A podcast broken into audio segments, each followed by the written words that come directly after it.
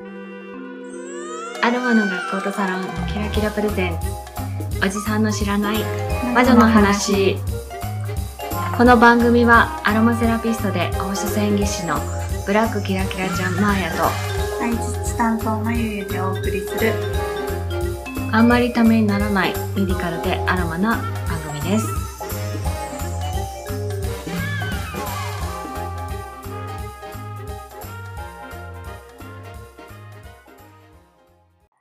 にちは。はいこんにちは、えまゆゆです。ー、マーヤです。今日は女性ホルモンについてお話しします。はい。えーっとまあこういうのもなんですけど私はい。更年期真っ盛りな気がしてるんですけど、はい。えー女性ホルモンについて、はい。はい、授業内ではどんなことを話してますか？そうですね。プロゲステロンとかエストロゲンとかあと排卵の高温期低温期すごい。方そっち自信のなさがどんどん。そうですね、えー女性ホルモン、うん卵巣から出てくるはいホルモンを一般的には女性ホルモンって、あ、はいなんて言っちゃった。言うんですけど、え2つね今ちょっと言ってくれたエストロゲンとはい。プロゲステロン、はい。でいわゆる女性らしいっうんていうのはエストロゲンというはい。ホルモンが関わってると言われてます、はいでじゃあそれを出すために知り出してるのはどこだ？視床下部はい。小下部はい。うん？うんうん。視床下部から？から散歩刺激ホルモン。いやまあそれ間違ってほし。違う違う違う。あの視床下部からは下垂体に命令が出ます。はい、うんで下垂体の、うん、下垂体全容ですね、はい前の方から、えー卵巣に対して命令が出ます、はい。はい。そのホルモンが2つ。はい。なんだ？散歩刺激ホルモンとはい。包帯形成ホルモはい。ンです。いいでしょう。はい。えー卵胞刺激ホルモン FSH と、はい。えー、黄体形成ホルモン LH はい。の2つが出てます。はい。で、まあ、その、えー脳、まあ、下垂体ですね。脳下垂体から出るホルモンと卵巣から出るホルモンによって、えー女性には月経周期うん。が起こってるわけで、はい。まあその月経周期に合わせて、えー生理が来たりとかはい。っていうのが、いわゆる女性のはい。月経生理ですね。で、これが乱れるのが、うんえー更年期はい。と言われる、はい。い、わゆる50歳前後はい。という時期なんですけれども、あのよくね更年期で「キー」とかって言うけど、あの「キー」ははい。更年期だけじゃないよね。性格？正確だと思います 私も、うん、だからあのなんだろう更年期以降、はい。確かにねあのうん。不安定な人もいるんですけど、おばちゃんがキーってなってるイコールはい。更年期ではないとうん。いうのと、あとは男性にも、はい。男性ホルモンがやっぱ減ってくる時期があるので、はい。更年期は存在しますよっていうのをね、皆さんには知っててほしいなと思います。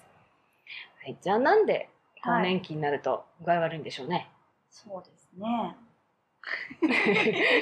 はい、先生、はい。まゆ先生。脳の、うん。脳からのこうホルモンを出せという指令とうん、卵巣からのが追いついてない うまく説明ができません はい、対応がこう噛み合ってない状態はい。うん、眉が噛み合ってないよ。うん えっとですね。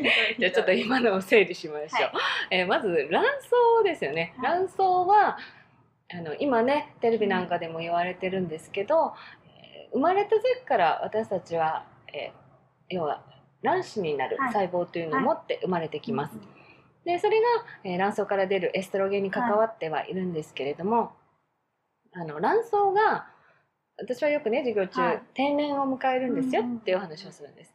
で卵巣が定年を迎えるとどうなるかっていうと、排卵しなくなる、はい。卵胞といってその卵を育てられなくなる。要ははい年を取ってくるんはいですね。で定年だからお休みしたいわけですよ。はい。なんだけどさっき言った下垂体ね、うん下垂体からは「あんた出してないでしょ、うん。エストロゲン」って言って文句が出るわけですね。で要は脳からはたくさん命令が出てるんだけど、それが卵巣にが答えられない、どうなるかっていうと、うん。私たちの体にはフィードバック機構はい。というのが備わってて、要は全身の中のホルモンが足りないからもっと出せとかね、あと多すぎるからもうストップしていいよっていうフィードバックが働いてる。はい。それを統括してる場所がさあどこだ？放送事故放送事故。視床下部。はい正解です。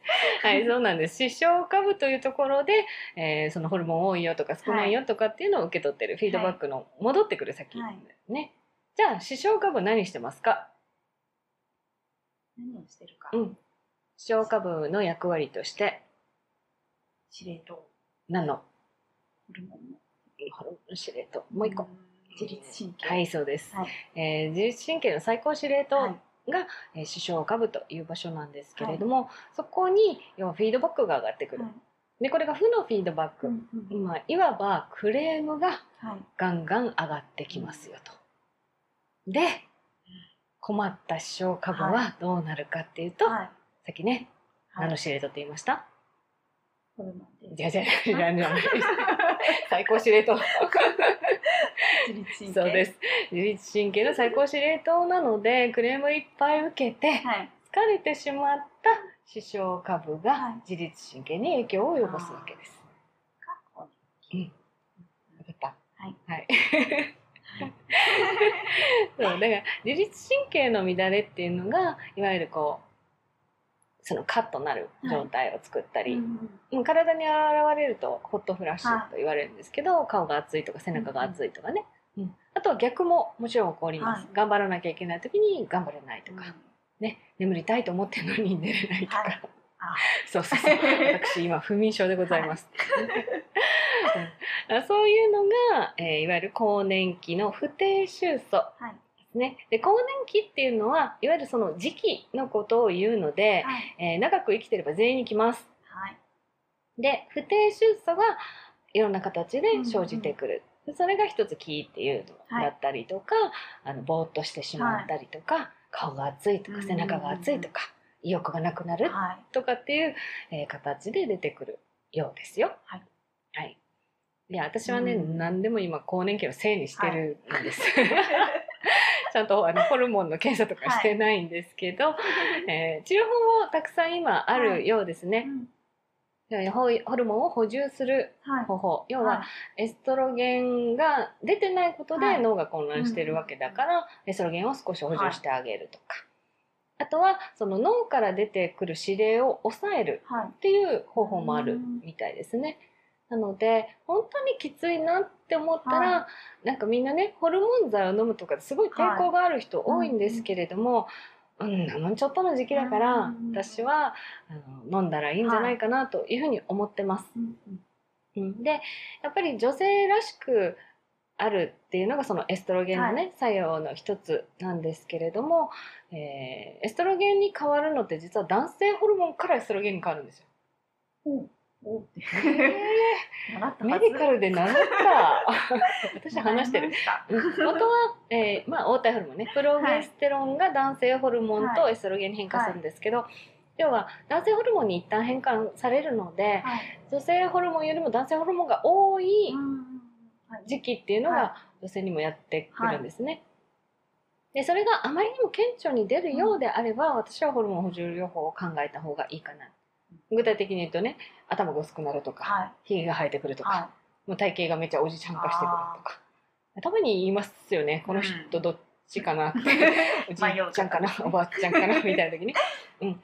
だそういうのを、こう、できるだけいつまでも女性らしくありたいっていうのであれば、ホルモン補充療法は一うんうつ手じゃないかなと。はいで私最近注目してるのが、あのエクオールという成分なんですけど、聞いたことあります？い。ないです。あら。微腸にも関係してる気がするんですけど。あら。要は、あの、イソフラボンってすごく話題になったでしょ、はい。ね、イソフラボン大豆に入っててね、はい。あの、その女性ホルモうんンの作用がありますよって。ただね、イソフラボンを取っても、はい。日本人の2人に1人はうんエストロゲンのような反応にならないらしいんですよ。二人に一人。2人に1人、結構多い。多いですね。うんうんうん。で、海外だと3人に1人が作れないんだったかな。ううんん。っていうことはかなりの高確率ですよ。はなので、えーどんなに大豆を食べてい。も、うんエストロゲンのような、えー反応が出ないっていう人、いやそういう人たちは何がいいかっていうと、そのはイソフラボンからも変わったものうんを取ったらいいって、その変わったものをエクオールはい。と呼んでるんですね。うん。でエクオールを取れば、もうエストロゲンと同じような働きをする植物成分が体内に入ってくる。へで、ここ数年でサプリメントがたくさん出てるーので、あの、ホルモン補充療法にちょっと抵抗があるっていう方は、それもいいかな、うん。うん、と思います。私もなんか関節の痛みがね、はい。まあこれも40過ぎてぐらいからあったんだけど、あの、リウマチかなと最初思ったんですよ。はで整形に行って血液検査して写真撮っても、まあリウマチではなさそうだ、はい。まあ加齢によるものい。かな、うんあまりにもこう関節ねはい。動かしてて痛いなっていう時にちょっとエコール試してみようと思って、何日かな？1ヶ月分ぐらいのをちょっと買ってみたんですけど、1週間ぐらいでね改善したんですよね。うんうんであちょっといいかもしれないと思って、もう本当にちょっと辛い時にはこういう方法もあるんじゃないかなうんうん。というふうに思ってます。はい。うん。なので今本当にあのいいお薬であったりとか、その対症療法だったりとか、でもちろんアロマテラピーもいいと思うんですよね。ただアロマテラピーでそうね女性ホルモン用作用があるもの。クラリセージとか？クラリセージとか？はいクラリセージは本当に効くかなうん。いや聞かないとは私も言い切らないんですけど、まあね。まあそれはまた後日話しましょうかね。うん、あの私は自律神経に注目した方がいいかなと思ってます。そのアロマの成分で確かにはい。女性ホルモン用作用がありますよっていうのはたくさんあるんですけれども、それをこう体に使うというよりは、自分がリラックスできる香りを眠る間に嗅ぐとか、あとは頑張りたい時にちょっとリフレッシュするはい。香りを嗅ぐとか、あとはもちろんトリートメントをしてうん。心を癒すとかっていう風にアロマを応用した方はが効率がいいんじゃないかなというふうに考えてます。はい、そんな感じです。えー女性はですね、一生ホルモンに左右されると。思ってるんですが、はい。なんかうん。思うことありませんか？ですね。そうですね。それだけかい。まあ、これからだと思います。いろいろね、そうです乱れたりとかね、するのは。はい。あぜひぜひ、あの、アロマも含めて、はい女性は自分の体をね、大事に、そしてこう注目をはい。して体をいたわってうんあげてほしいなというふうに思います。はい。はい、あと男性の方々にお願いです。はい。はい、えー更年期だからといって、あの、おばちゃんではないんですよ。はい。おばちゃんがキーキー言ってるイコール更年期でもないんですよ。っていうのをちょっと認識してていただきたいな。はいあ、あもう一個言いたかった。いや、女性はね、なんで閉経をするのはいかっていう話、こう動物人類学、動物、じゃあ動物行動学の先生の,、あの考えはではあるんですけれども、やっぱり人間って人間だけじゃなくてね、まあ、動物すべて優位性で残ってきたんですよね。そっちの方が有利だからって言って生き残って、はい。そういう体の仕組みになってる、って考えた時にい。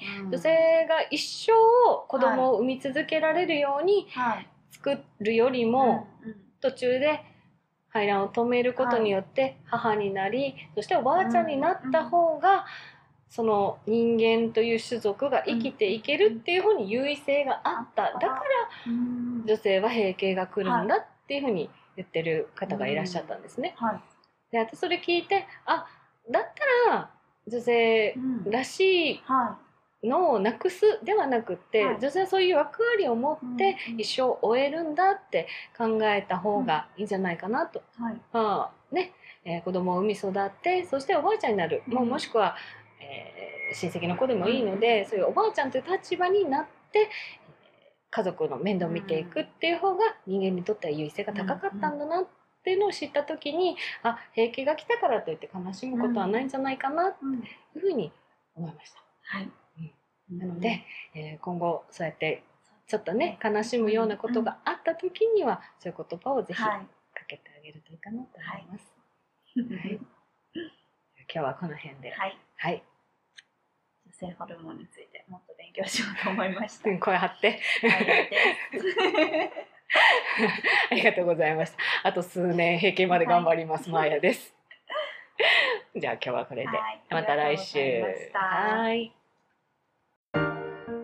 はい、ゆ担当講座のお知らせです。3月31日、ラベンダーが香るキャンドル作りをします。カラフルでとっても可愛いキャンドルです。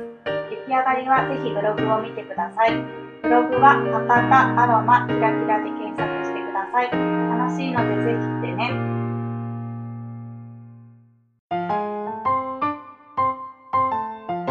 この番組では皆さんからのご意見ご感想ご質問をお待ちしていますアンカーアプリ音声メッセージツイッターで「ハッシュタグおじまじょ」おじはひらがなで魔女は漢字をつけてつぶやいてください。メールはそのうち考えます。